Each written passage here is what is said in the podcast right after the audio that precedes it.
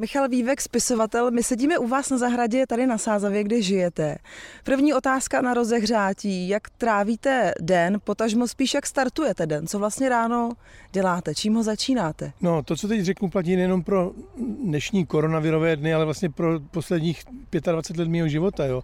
Já mám teda to štěstí, že už nemusím chodit do práce, jsem na volné noze, čili ty dny jsou velmi podobný, ale já si nestěžuju na monotónnost, já tomu blahořečím, jo, že to mám jako tu možnost.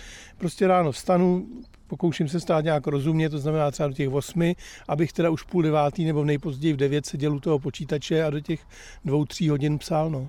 Nemáte žádnou rozcvičku, že byste si ráno třeba zacvičil nebo měl nějaký rituál, kávu no, či procházku po zahradě? U sprintéra je to asi nutný, ta rozcvička, rozcvičení, ale u spisovatele opravdu ne, že bych, nebo i herec musí si, tak odříkává si kvůli výslovnosti, tak jako hlavolami, teda ty jazykolami jsem chtěl říct, ale to spisovatel dělat nemusí. No. Teď jsme prožili krizovou situaci, nebo ještě stále nějakým způsobem trvá. Jak jste tohle období vy snášel? Jak jste to vnímal? Ta krize tady měla jaksi poměrně laskavou podobu.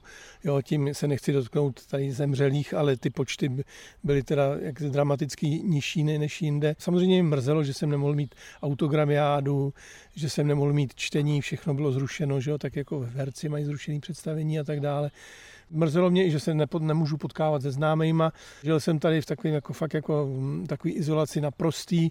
Psal jsem na Facebook takový jako rádoby teda vtipný příspěvek, že když si moje dcery objednali nějaký ložní povlečení na internetu a přivezl mi ho pán z té dodávkové služby, takže to byla dramatická událost, o které, na kterou jsem myslel celý den. Potom, jak jsme si tady předali s jakýmsi člověkem, jsem se sešel po, po, po 20 dnech jsem se sešel s člověkem, jo, před zvrouškách samozřejmě.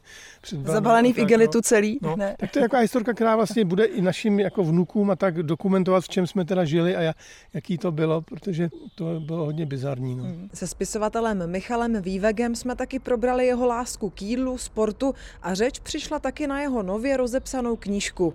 O tom ale zase až příště. A vy se do té doby mějte krásně.